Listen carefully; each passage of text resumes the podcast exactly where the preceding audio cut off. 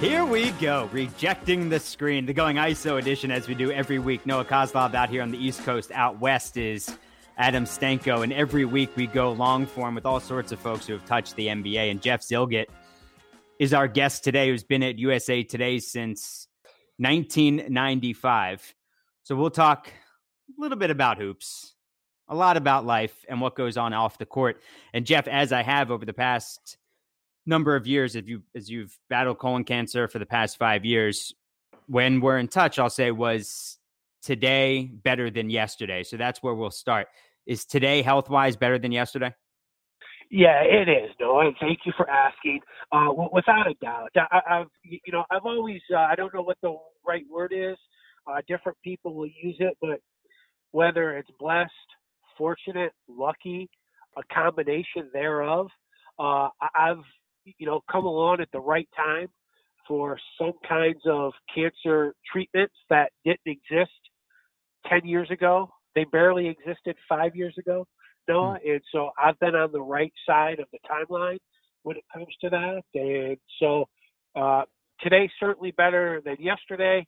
Uh, and without question, today's certainly better than when I look back at even a year ago when I was just finishing some radiation around this time, or even going back to three years ago, I'm not sure I would have been able to do this conversation with you if it was during a chemotherapy week.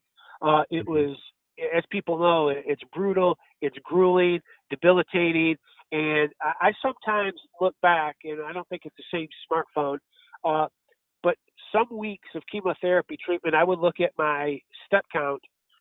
No, there were days where I didn't hit more than 100 steps. Hmm. The best I could do is bedroom to living room, living room to kitchen, you know, kitchen back to bedroom. Uh, that was that was my day uh, sometimes. And so when you take it in the totality where I am today compared to where I was, uh, you know, post surgeries, post chemotherapy treatments, uh, it, you know, it's uh, I'm quite fortunate to be here talking to you guys today. As I was reading about your diagnosis and and and researching everything you had been through and came across. You get diagnosed with colon cancer 2015 spreads to the liver in 2016 spreads to the liver and abdominal cavity in 2017 spreads to the liver in 2019 needs need radiation treatment. You just described how hard some of it was. How do you manage during those times your professional responsibilities your your family responsibilities and just keeping some type of positive attitude through it all? Yeah, it, it, it's a great question, Adam. And so uh, I, guess I'm going to tackle it this way. And, and I know this, I, I apologize for what sounds like a cliche, but there were times where it was literally, and I just mentioned my step count, it was literally just put one foot in front of the other and, and get through today, tackle today, see what happens tomorrow. And, and don't worry about so much about tomorrow as just getting through that day. But then, if you want to talk about attitudes, uh, you know, I, I do think that there's just a survival instinct that pops in as well. That you're going to do anything necessary uh, to try to live. And, and this is, I, I laugh about this. Uh, you, you guys are the parents. I felt like some days, you know, my wife made sure I ate breakfast, lunch, and dinner no matter how I was feeling. Now, I, I talk about you guys having kids. Breakfast, lunch, and dinner for me, I felt like whether I was uh, between six and 15 again, because uh, breakfast was sometimes uh, waffles with syrup out of the toaster. Uh, well, you know, we weren't making anything. Uh, lunch was sometimes mac and cheese, uh, an old school mac and cheese. It was mm-hmm. nothing homemade. And, and sometimes dinner was chicken nuggets or pizza.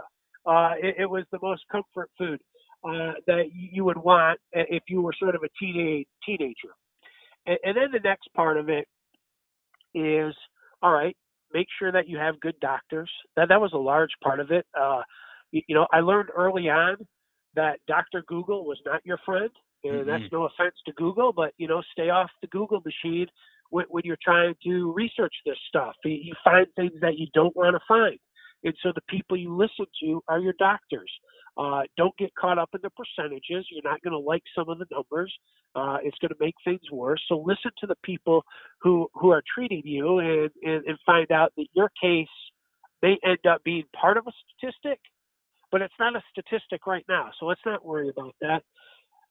And then, and, and, and this part makes me, you know, both happy. It makes me sentimental. But the outpouring of love that one receives from family and friends and, and strangers and coworkers and colleagues and, and, and across the board is, is, overwhelming at times, and that that helped. You know, you, you need a, a good tight circle of people without a doubt, and you need caregivers. And, and my wife and, and, close family members played that role.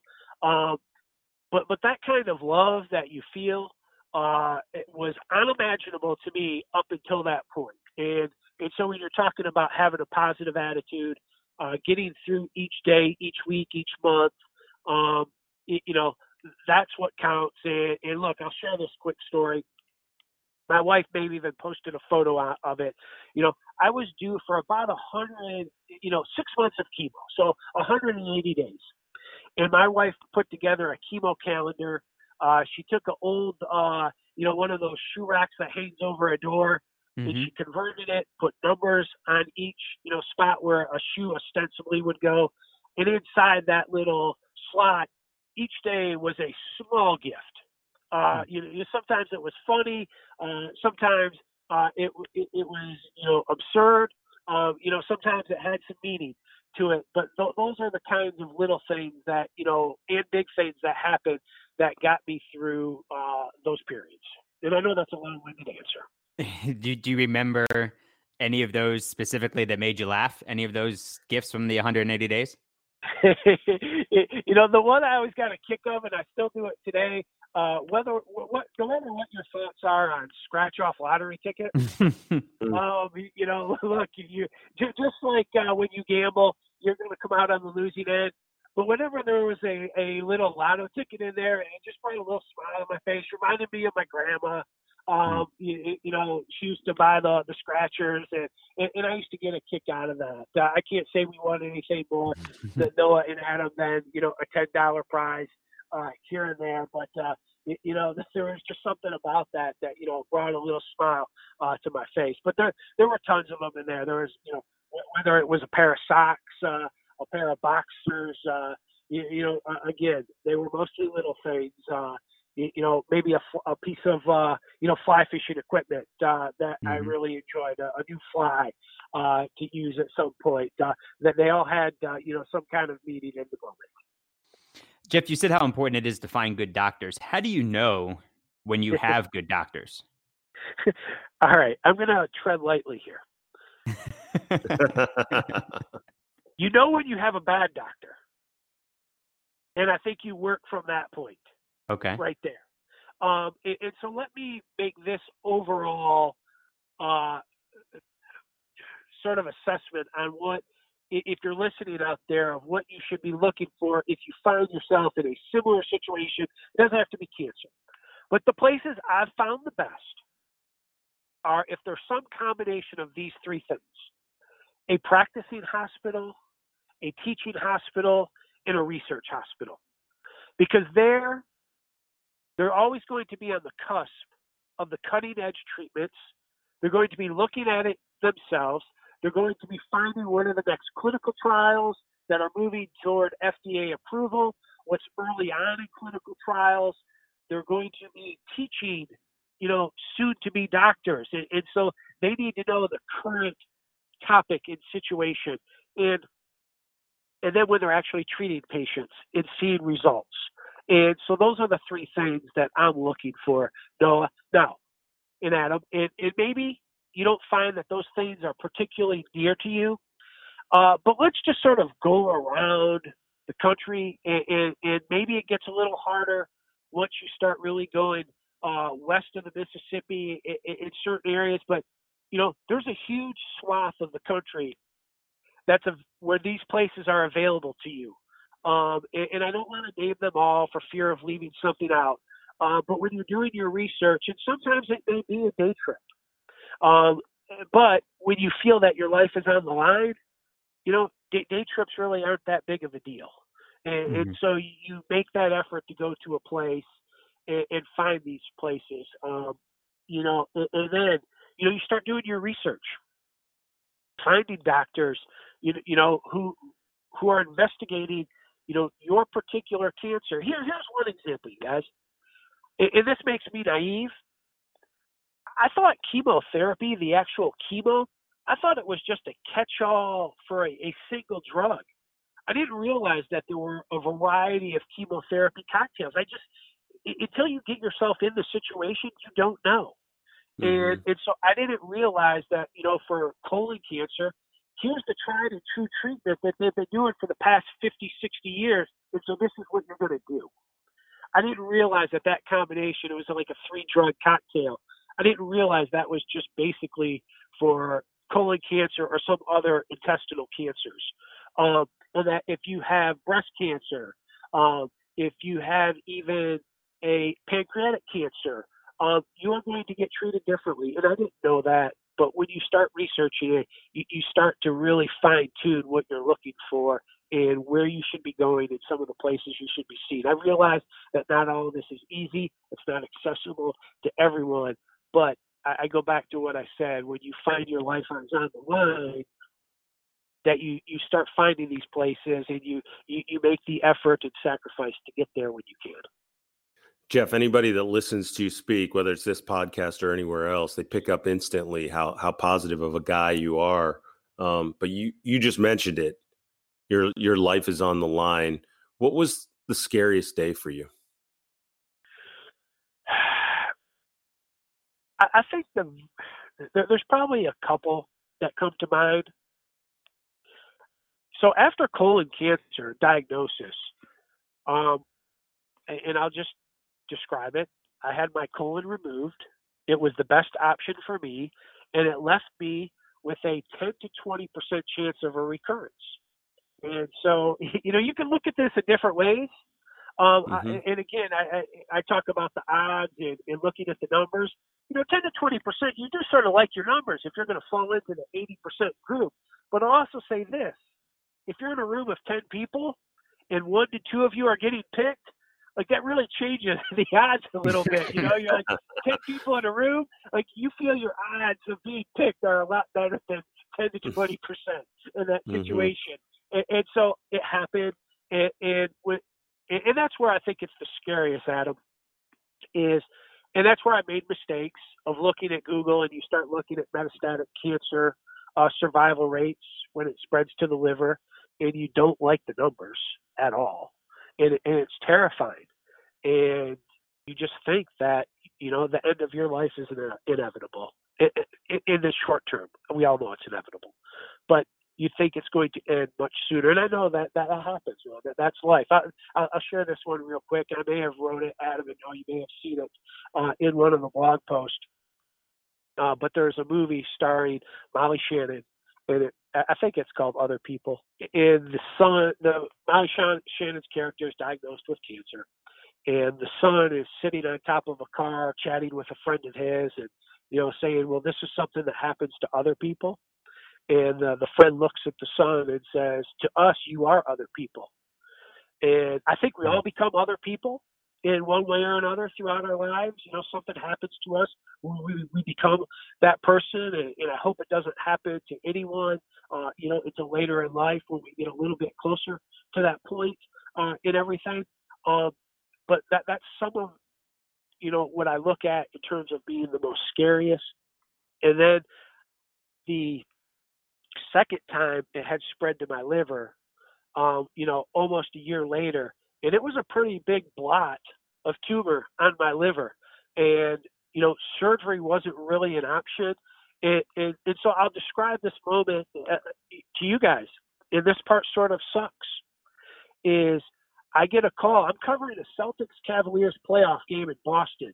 It's a Friday afternoon, close to five o'clock. It's probably an eight o'clock start. So I'm getting ready to leave my hotel room. I definitely have my uh, I'm tying my tie. I get a phone call, and you know the one interesting thing about my subsequent diagnosis is I didn't feel poorly. My first diagnosis, I felt poorly. I knew something was up.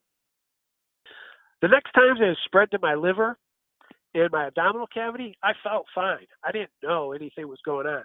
So I was expecting the results of the scan to come back pretty good. And they did not come back pretty good at all. And I get this message uh, from a nurse, and it, it's five o'clock. It's Friday. I'm away from home. Uh, you know, I, I, I, I probably wore out a track on the carpet of the hotel room, uh, just walking back and mm-hmm. forth. And I'm hearing all kinds of things. We're, we're going to have to do uh, the, this tricky surgery that uh, you know we, we basically kill half your liver, uh, that where the tumor is, so that your uh, other half, you know, your liver regenerates, and so it's going to grow a little bit more. Um, and, and these are all kinds of scary things. And here I'm thinking I'm just having cancer. I'm continually getting cancer. Is my thought. 2015, 2016, 2017. You know, the inevitable is that you're going to keep getting cancer and eventually it's going to kill you long before uh, you wanted your life to end. And so, Adam, Noah, those were probably the two scariest moments. Um, but then you settle in, uh, you let that sort of wash over you. You start talking to your doctors, you start talking to people who know things, um, and you find a path forward. And I realize that that path forward uh, doesn't always work out for people. I, am fully aware of that. Uh, I, I can tell you, you know, this isn't the scariest, but some of the saddest moments. You walk into a cancer lobby of a hospital, it's depressing. You sit in a chemotherapy, I call it the chemo lounge. You're sitting within three to five feet of people who who are getting chemotherapy right next to you.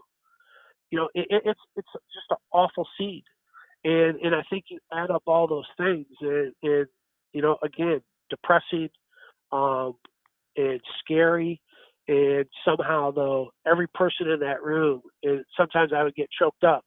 Every person in that room is fighting for another day in what they're going through, and uh, it was also, you know, inspiring to me to watch that. Uh, and I will just make a note uh, that oftentimes, whatever my complaints were, and I saw someone who was a lot older than me shuffling in there to get chemo to live another day for whatever reason, man, it moved me. And so, you know, I did what I had to do uh, to find my way out as well. It's so moving, and your story is so inspirational, um, for sure. And I'm I'm always so happy when we get to speak to someone who who has an inspirational story to share because I know there's people out there either fighting this or they have friends or family that's fighting we you know we all know know someone in in the battle and uh and your your story is is remarkable when you're in a situation and and and you know your life is is in the balance potentially how does it change your perspective in terms of everyday life and and your overall outlook all right so you're going to hear this again and a, a, a, a brief apologies for a cliche here. Um, and I felt guilty about some of these things. I think the good majority of us have perspective on life, and you know, we try to distill what's important and what's not important. And mm-hmm. this is just an off the cuff one. But I used to really stress out about making sure I made pregame availability the night of a Wizards game and making sure I got to Scott Brooks's availability at 5:15. That really doesn't matter to me anymore. Do I need to be there sometimes for my job and to do the job the way I want to? A hundred percent. Um, but you do start to find out, you know, and I the way, way I felt guilty is I should have, you know, I should have always thought this way. But that's also not the way life works. And I'll say it in these mm-hmm. terms too. There are always life-changing events in a person's life that makes them see life differently and have a different perspective. And it's not always what I'm sitting here talking about today. It is graduation from high school or college. It is uh, a relationship, either ending or getting married, and then having a child, and then in some cases a marriage, and, then in some cases it, it's a parent dying. Like these are all major life things that happen that do give you a per- different perspective on life. And so that's probably what happened with me. Things that maybe I thought were important all of a sudden became really unimportant and you know not worth stressing over. It doesn't mean I didn't get stressed. There was one time coming home from a Wizards game. It was sort of sleeting out. Uh, I was crossing a bridge from DC into Arlington, and I got a flat tire on the bridge, and there's really nowhere to pull over. And I, I like I'm, ha- I'm having a little mini meltdown. I cross the bridge with the flat tire, pull over, call my wife, and she's like, "It's a flat tire."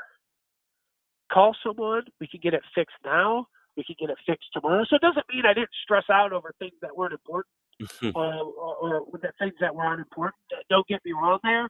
Uh, but at least, you know, you could see that uh, a little bit. And, and that doesn't mean I take my work life any less important. Um, it, it's just that I sort of distill those things and find out what are the most necessary and important things uh, when you're going about uh, your daily life, and, and you know that's how you sort of figure that stuff out. But I, I don't think that's any different from you know other people in those other situations that I'm talking about.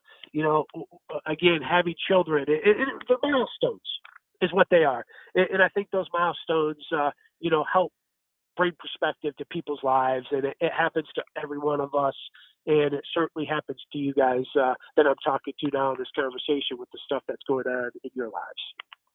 You spoke so eloquently about what it, you know, how important it is to have the love from the folks in your family, extended family, friends, and then strangers.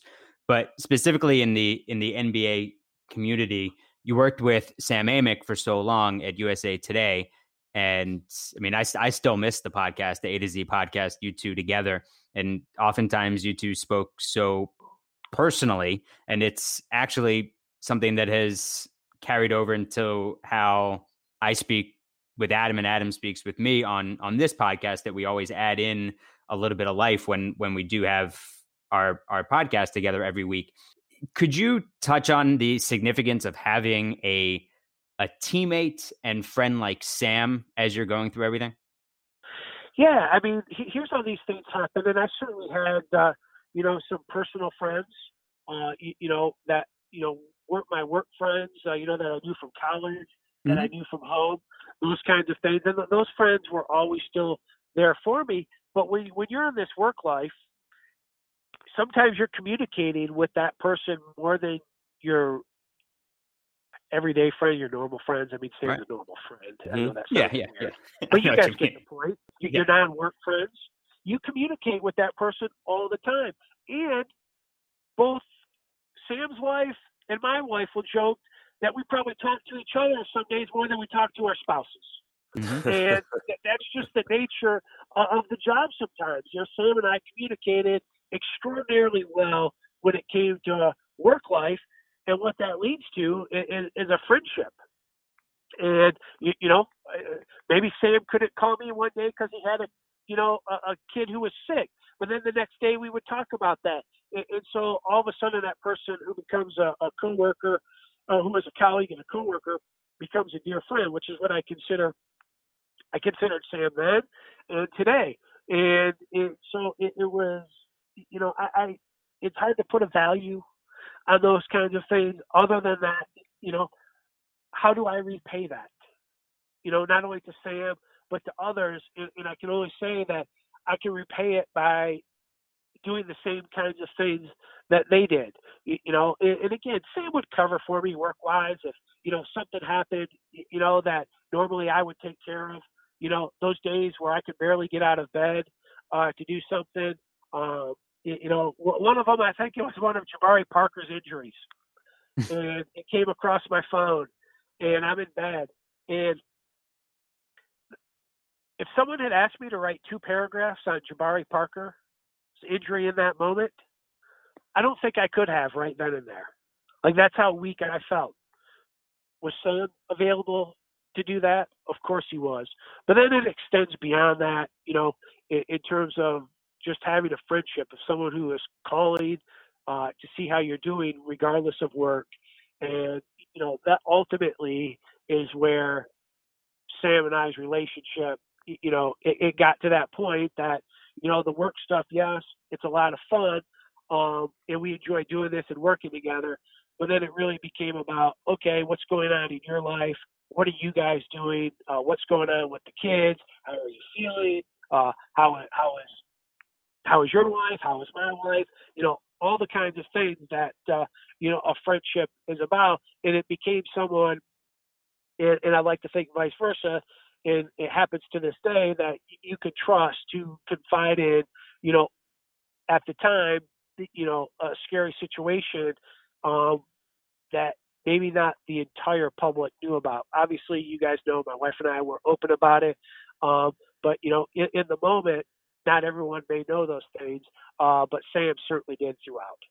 We'll have more from Jeff after we tell you about BetOnline.ag. Sign up today for a free account at BetOnline.ag and use the promo code LOCKEDON L O C K E D O N Locked On for a 50% welcome bonus. And if you want to focus on the NBA, I've been pushing the Nets Celtics Christmas Day pick'em early. Been pushing that. Been pushing it before the season even started. I still like it as early as you can get it. I think the Nets are going to be all over the Celtics on Christmas Day. Plus, the Damian Lillard future on betonline.ag mentioned it in the predictions episode of Rejecting the Screen. Lillard at plus 1600 for MVP. That's value. So don't sit on the sidelines anymore. Get in the action. Use the promo code locked on, L O C K E D on, locked on, and get a 50% off welcome bonus with your first deposit. Your online sports book experts. Bet online. Betting on the NBA doesn't have to be a guessing game. If you just listen to the new Locked On Bets podcast hosted by your boy Q and handicapping expert Lee Sterling. Your boy Q and handicapping expert Lee Sterling give you the daily picks, quick hitting advice to make the smartest possible wagers without wasting your time on anything else. Subscribe to the Locked On Bets podcast brought to you by betonline.ag, wherever you get your podcasts. Jeff, you are, in addition to someone who's who's gone through these battles, obviously a, a very talented writer, distinguished personality within the the NBA community, and certainly the NBA media community. As a national writer, we we hear oftentimes about the beat writers, guys just covering a, one specific team. As a national writer, I'm curious what's what's the biggest challenge that maybe you know the average fan wouldn't think about when you have to cover the entire league? And that's considering also the the situation that we're currently in dealing with the pandemic. Yeah i, I think it, you know one of the early things you learn in, in this business is the value of relationships. And and sometimes you know having you know setting some professional boundaries on those relationships while still maintaining those relationships and and that's really what it comes down to. And so the challenge is is let's just say, you know, and, and today my partner in crime is Mark Medina, um, and and the way this has sort of worked is since I'm based in the East Coast, Mark is based in the West Coast, and so is Sam. Is that you know there's a semi-split of the league. Jeff, you take the Eastern Conference. Mark, you take the Western Conference, and let's go from there. And and try to maintain those relationships, try to stay on top of the news that's happening within those teams. Uh, and not all things are equal. And, you know, I'm trying to think of a perfect example today. Um, and, and I won't name teams, but I may have a better relationship with one team than I do another team. And that makes it a little bit more difficult. Uh, I may know the front office personnel a lot better in one city than I do in another city. Uh, and that's incumbent on me to try to make those relationships work, to try to put forth a little bit extra effort. And at the same token, the challenge is you guys know how many national writers there are and how many good ones there are. They're all vying for that person's time as well. And that GM and that uh, assistant GM, they have a full time job, and it's not talking to media all the time. Although some of you out there listening may think that that's all they do. Uh, you, you know, but that's that's a part of it. The challenge is making sure that when your boss asks in the morning, and this is a current example of, and this is a credit to Shams, who does a, a fantastic job uh, covering the NBA with his insider knowledge, is Jeff, what's the latest on James Harden? here's a story I saw in the Athletic. What do you know about this? What can you add to it? Um, you know, is there anything new that you can bring to the table? And that puts on, you know, forces me to, you know, put on my reporting hat, start making some calls to people and seeing if there's anything out there that does shed new light on the James Harden situation in Houston and if there's anything that we could report. And, and I think that's the challenge for a lot of national writers in terms of the news. And then the next challenge is, is as a national writer, you're not there every day, even on Zoom. And so the player that you're trying to talk to or the coach, they see the beat writers there every day. And they certainly recognize that being a national writer, your reach is a little bit different um, than the local writer. And, and, so, you know, they, they do understand that. Um, but they also don't have that same relationship with you all the time. And so it makes it a little difficult to, you know, sort of pull the kind of feature insider stories uh, that you're trying to work on.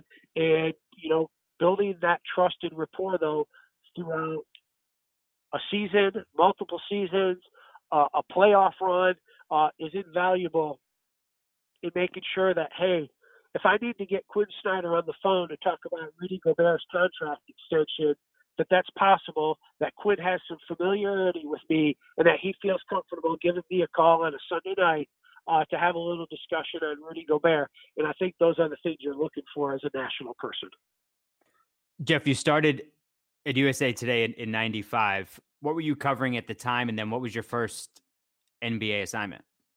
Yeah, and, so really it was a little bit of everything at the time, Noah and Adam. You look back at 1995, you know, the internet is really in its infancy stages at that. And so I, I did a, a little bit of web publishing. I did a little bit of writing.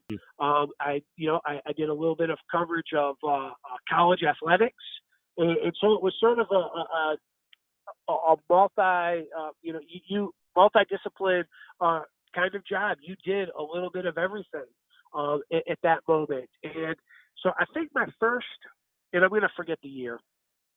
First NBA assignment was the uh, All Star Game in Washington D.C. Um, so I want to say the early 2000s. I think 2001. Yep. All right. That that was my first NBA assignment.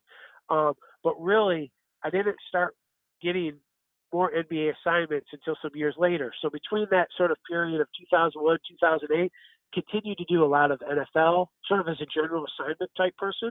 A lot of NFL, a lot of baseball, uh, a lot of uh, college sports.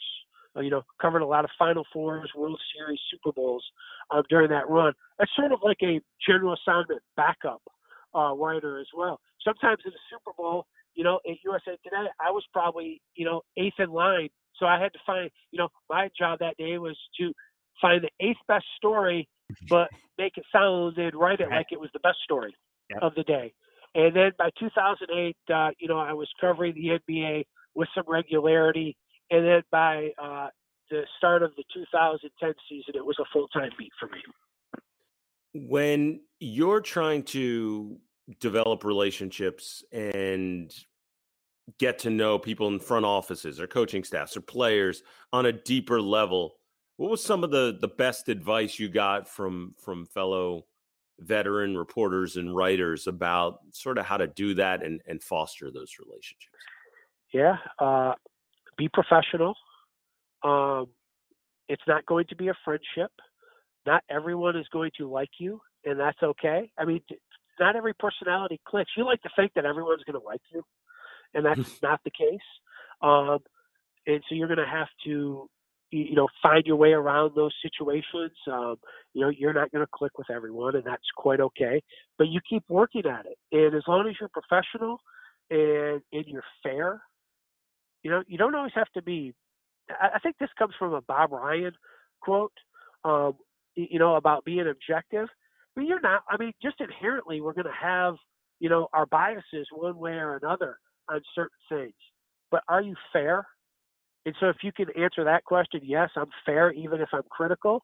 You know, you're going to gain the respect of the people you're covering. Uh, they, they understand that criticism is part of my job. And so, if you just continue to show your face, ask questions when you get one-on-one time. You know, make the most of that time and, and then over the course of time, they're going you're going to develop those relationships, and those are going to be the people that you rely on. Now, some of those people come and go. You know, a, a GM job isn't forever. Mm-hmm. A coaching job isn't forever.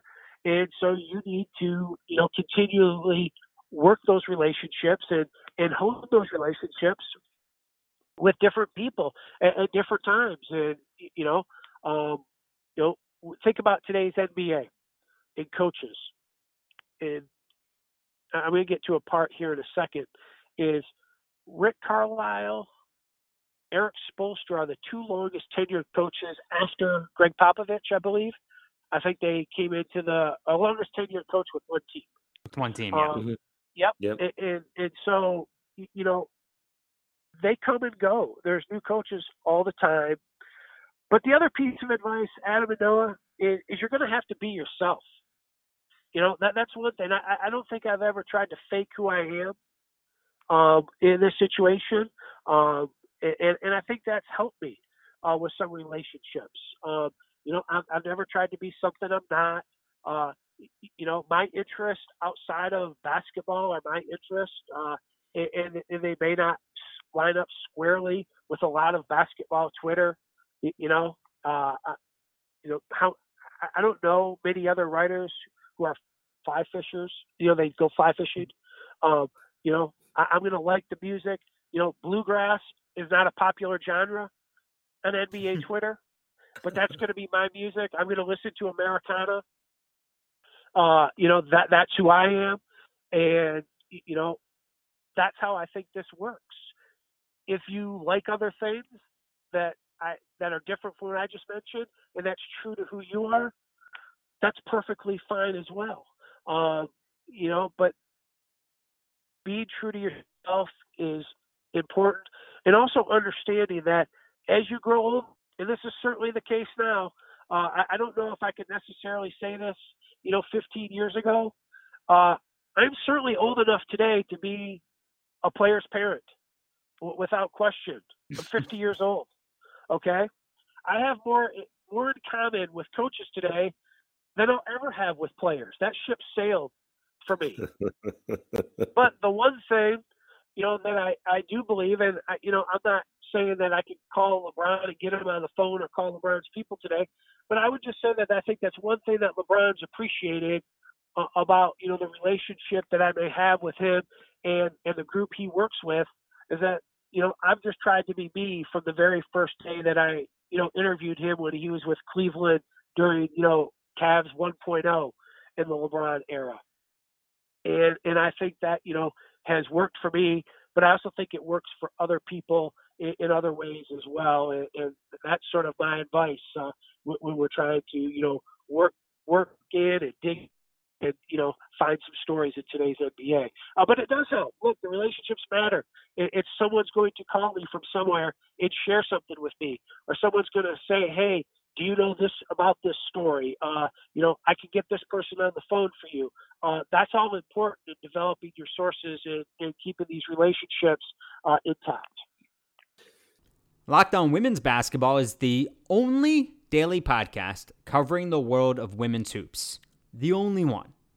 You can join an all star cast of hosts every day of the week for a comprehensive look at the worlds of the WNBA, women's college basketball, international competition, everything that you won't find anywhere else. Subscribe to Locked On Women's Basketball on your favorite podcast provider.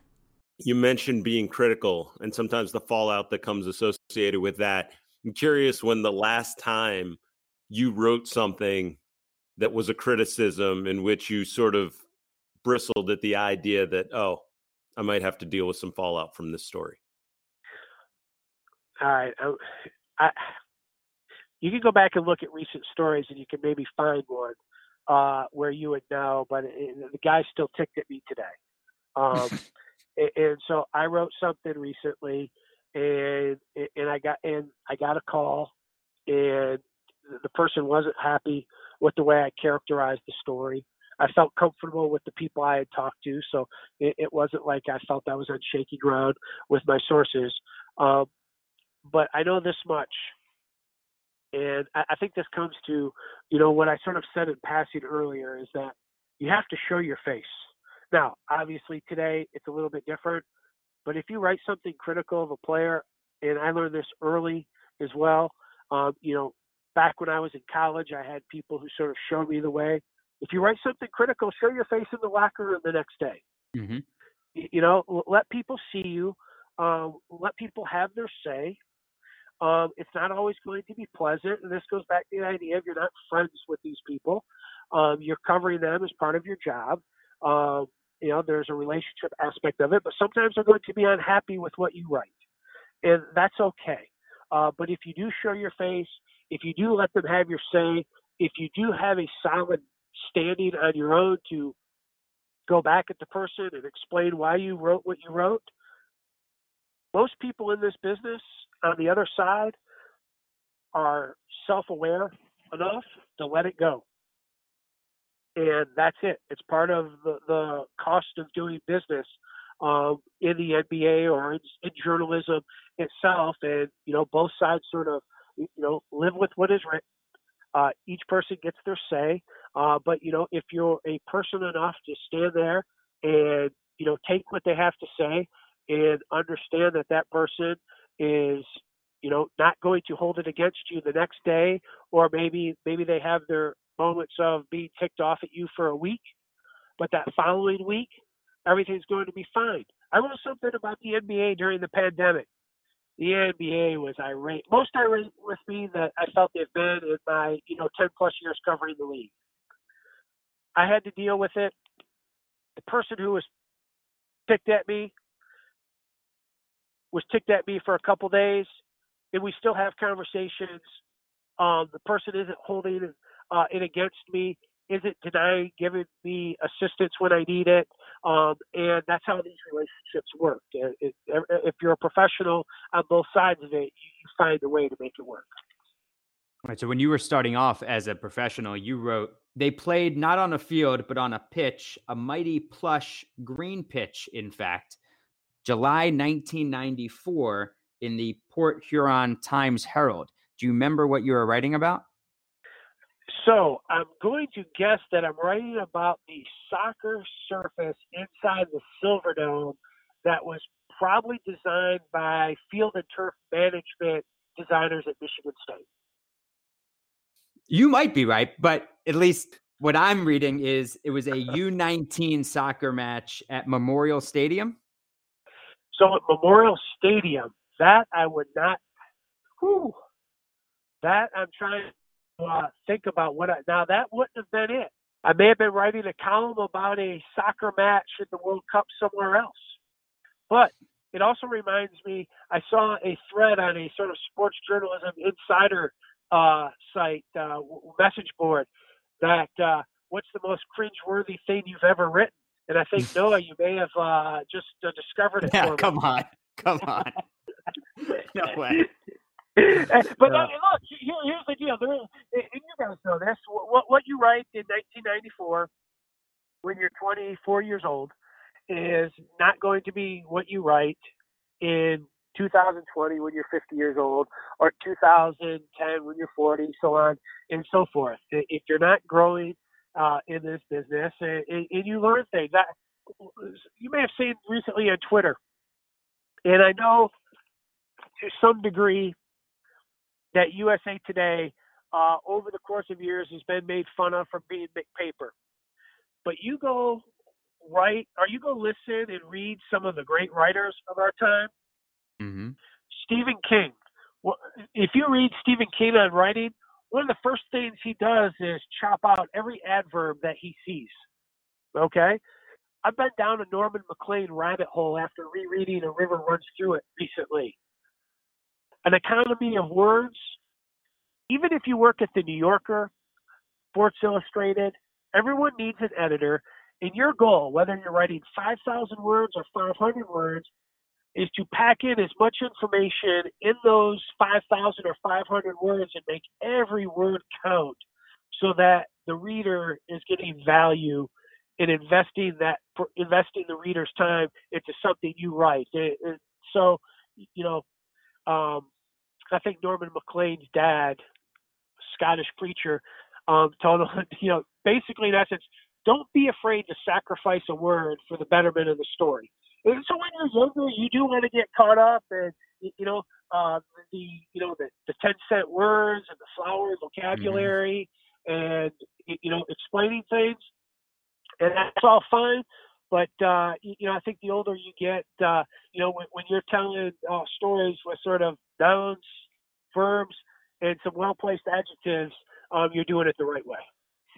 Earlier this year, Noah had tweeted out uh, a link to a podcast we had done with Eddie Johnson after Eddie told us the story about Illinois beating Magic Johnson and Michigan State on a buzzer beater. You responded to Noah's tweet by saying, This season made me fall in love with basketball forever and ever. I know you're a Michigan State guy. What was your fondest Magic Johnson at Michigan State memory? I would just say that I became enamored at that time, and the, the, the other half of this duo deserves a lot of credit. And, and again, some basketball historians will really chime in uh, on this one. But Magic Johnson to Greg Kelser on an alley oop pass made me see basketball in, in such a different way. Um, and, and, and along those lines, it sort of coincides with my, you, you know, the, the next, along with Magic and the, the Michigan State team, my fascination with Julius Erving it probably coincides with all of that and what those players were able to do with the basketball, especially when it came to airborne activity. Um, and I know Magic's certainly known for his passing, and that has its own creative side as well. But I, I think that's really, I, I was just fascinated by seeing the basketball move the way it did uh, from player to player and, you know, so at that time, the 78 79 season, uh, you know, Michigan State didn't get off to a, a great start. Um, there may even been some talk that Judd Heathcote's job uh, was in danger. You know, he had magic. Um, you know, that they played well the year before. Um, and I, I just, you know, at, at eight, nine years old, I, I just, I, I remember watching that season. Now, can I give you exact remembrances of the Eddie Johnson game. I cannot. But can I tell you I was glued to the TV during the NCAA tournament and that there was a special allowance made by my parents to let me watch uh, mm-hmm. Final Four and national championship games um, that year? Certainly was. And, and so, you know, those are the sort of things that stand out to me when it comes to, you know, my love of basketball um, and, and it it really never went away uh, in, in, terms of you know how much I enjoy uh, watching the game, and for a long time uh, playing the game. I'm no good, but I do love, or and I did love playing the game. Uh, you know, whether it was somewhat serious in high school, whether it was even a little bit serious in I am basketball while you're in college, uh, and then even pickup ball you know, until your body sort of gave out on you in terms of doing those things. And, mm-hmm. you know, you were getting schooled by people, you know, half your age, um, and that you can no longer do it at the local gym the way you wanted to. Those are, I mean, I, I you know, basketball has brought me so much enjoyment, uh, both personally and professionally. And, you know, it, it, it will be with me all my life. In just a few more moments, Jeff, and got a few to that aren't necessarily all connected, but this one is to the the personal joy that has brought you. Your dad being a high school basketball coach. Can you think back on one of, if not his most memorable victory? Uh, I cannot think of his, but what I here, here's what stands out to me with this: my feeling of belonging um, in a locker room, being in a layup line, uh, you know, before a practice, uh, with the guys on my dad's team. Um, that environment, that that's what I remember. Particular games, not so much, mm-hmm.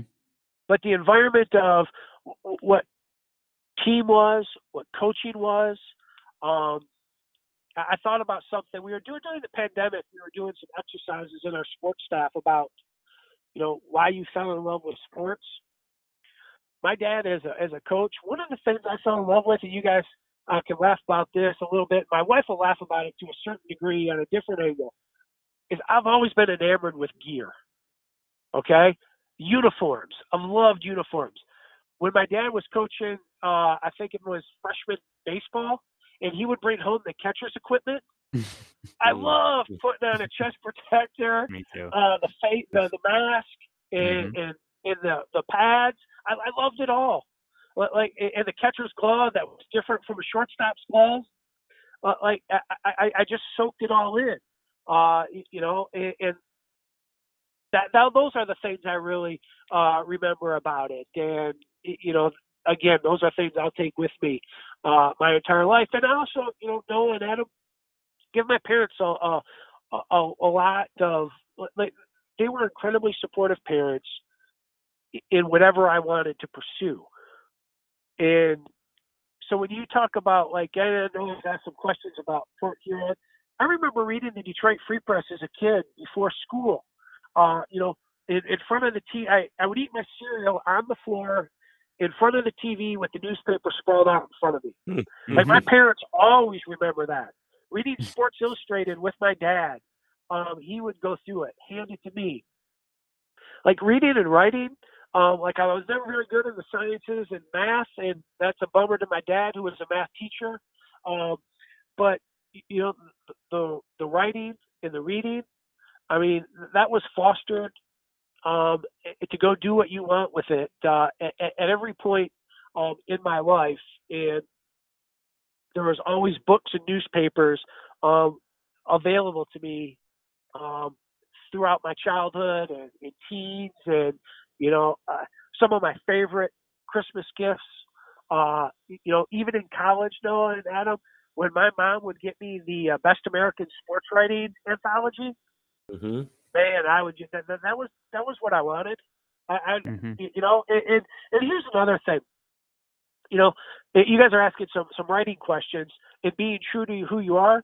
I think all of us at a certain point, I probably date myself a little bit, but you know, reading. I know Howard Beck mentioned this the other day on Twitter when he had said that he was going to work at Sports Illustrated. He mentioned Frank Deford. Mhm. Mhm.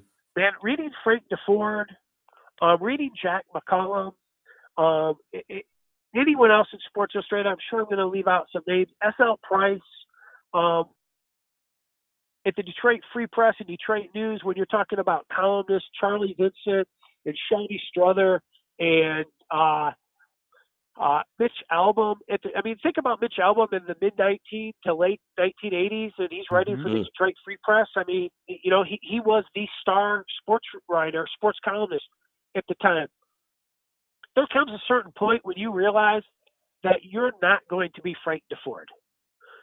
You don't write like that. You're not going to write like that. And you know what? That's okay. You know, learn who you are and do what you do. And if that means not being Frank Deford, that's perfectly fine. But if you can carve out a, a, a job in this industry and, and make it have a good run at it, you're doing pretty well for yourself. And, and so, you know, there there are writers older than me who I'm never going to write like, and you know what, no one Adam, there are writers younger than me that I'm never going to write like, who are, who are just better writers. I mean, it's just fact. You, you, you don't have to have jealousy or envy or, or anything like that, but just know that that's the case. But know that if you do this for a long time, that you're still doing pretty well for yourself. That is awesome. That's awesome. Well, they they may not mention how plush the pitch was though, too. So there's that. Uh, Jeff, I just have two more for you. Uh, Yeah. Who are your favorite personalities to cover in the league right now? Boy, I mean, look, I've always enjoyed covering LeBron um, for a variety of different reasons. I think the older I get, you, you know, look, this was as close, and, and I think this, like, think about the people who did cover 80s basketball, like Jack McCallum, and he's covering the South Bird Celtics and Magic Lakers, and extends to the Jordan Bulls. Like, that's how I feel, you know, covering LeBron. Like, th- th- this is the one guy who comes along uh, and, and if you're lucky enough uh, to have an up close seat, I think I was talking. I've never, I haven't covered every LeBron playoff game, but I, I, I was, uh, you know, having this conversation with Sam. I think I am the only reporter now that they did it in a bubble who has uh, uh, I, I take that back.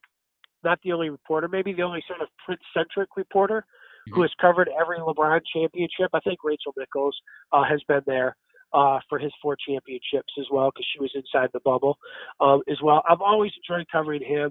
You know, I've always enjoyed Dwyane Wade. I know he's not in the league anymore, but I, I felt there was openness and honesty and insight into Dwyane Wade's quotes that were really refreshing when he really wanted to um, sit down and talk with you in that regard. Um, another, in some of these, you guys, it's also colored by, you know, who you've been able to craft these relationships with and always gives you a moment of time, no matter what it is. Uh, in today's NBA, I really enjoy covering Kyle Lowry.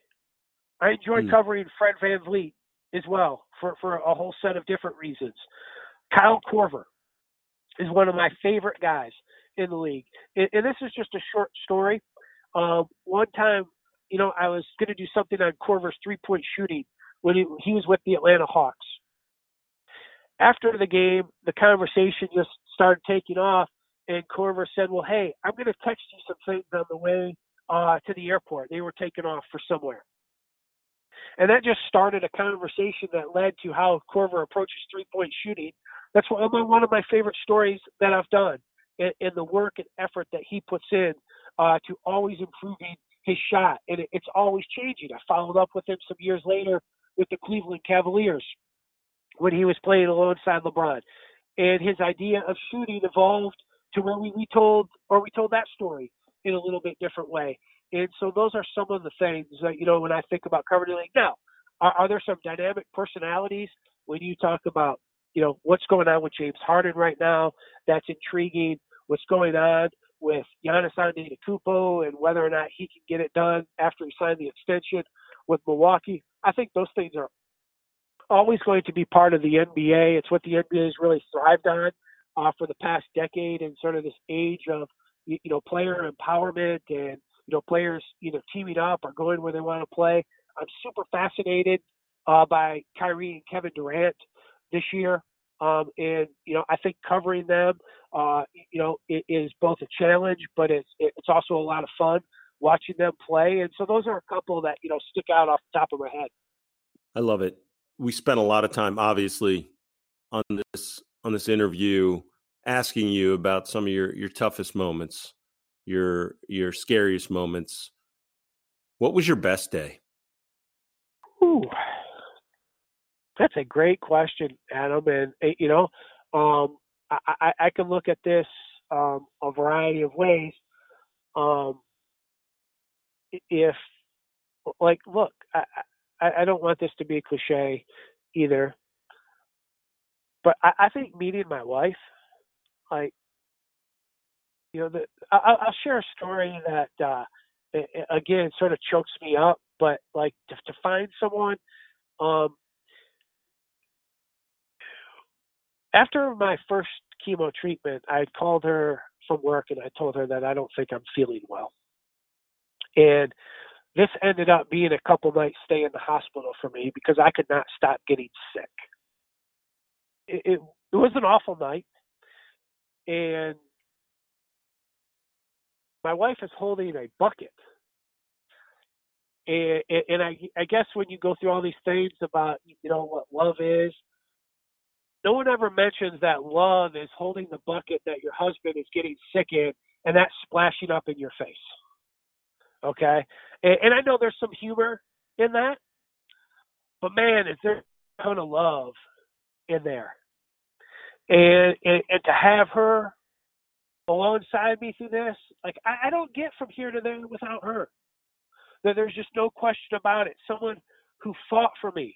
Um, you know, when I talk about finding the right doctors, Noah, when you ask that question, mm-hmm. well, my wife is fighting for every inch of my life just as much as I am in, in, in some different ways. And, and, so, you know, being forever grateful um, for that.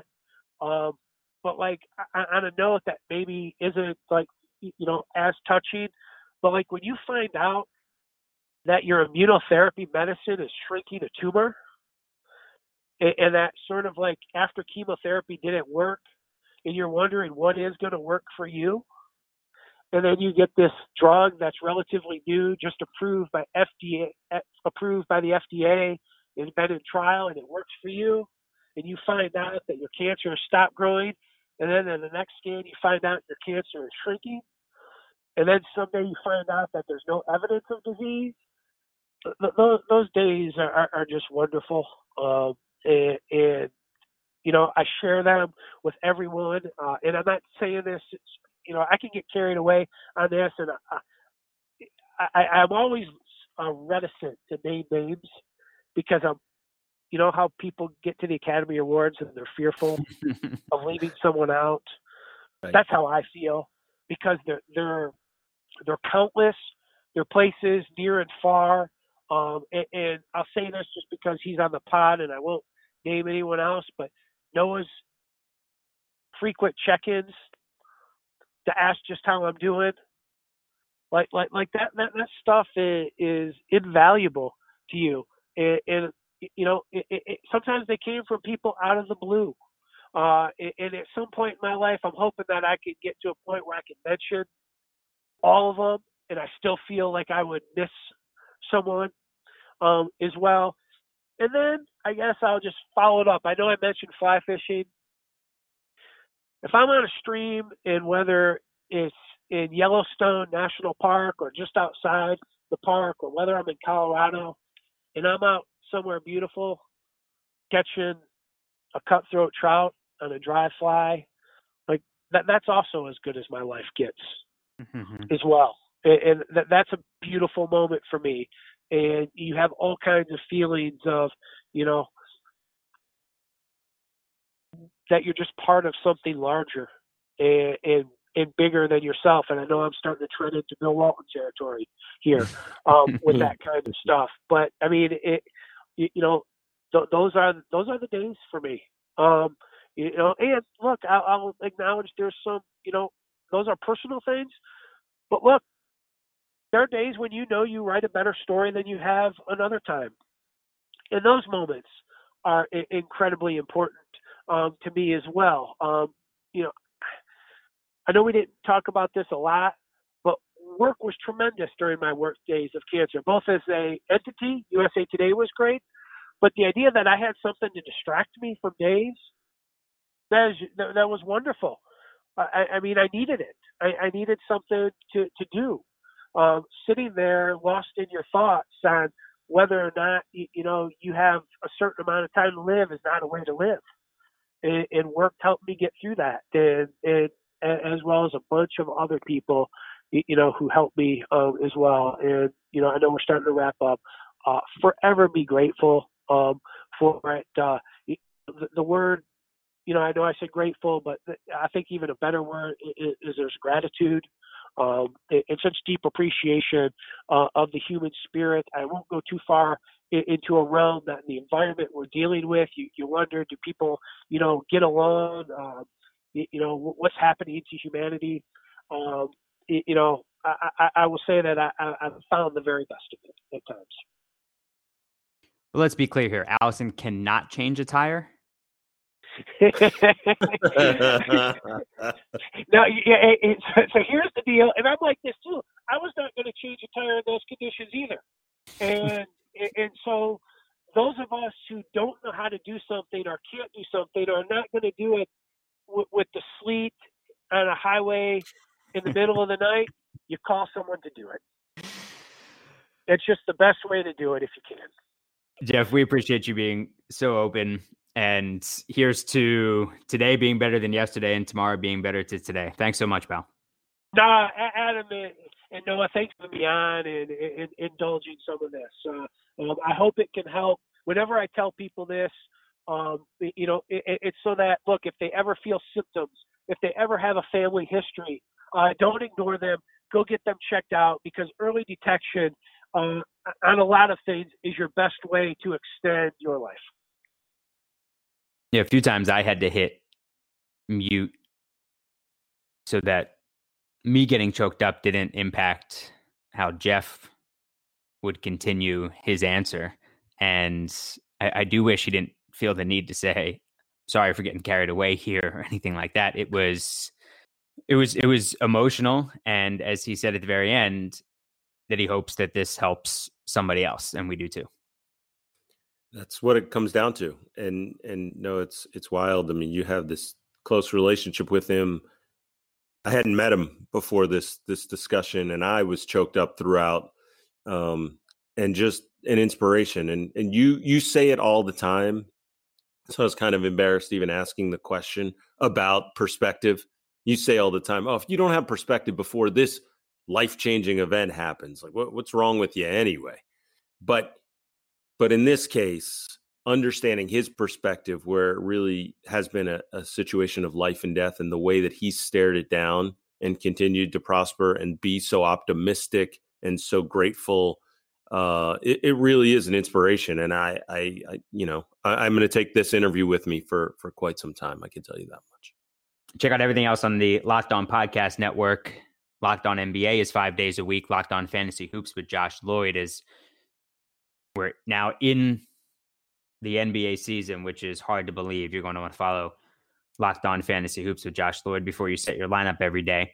Hollinger and Duncan, John Hollinger, Nate Duncan, their unique takes Locked on bets, win some cash this NBA season. And your team every day, all 30 teams every single day here on the Locked On Podcast Network.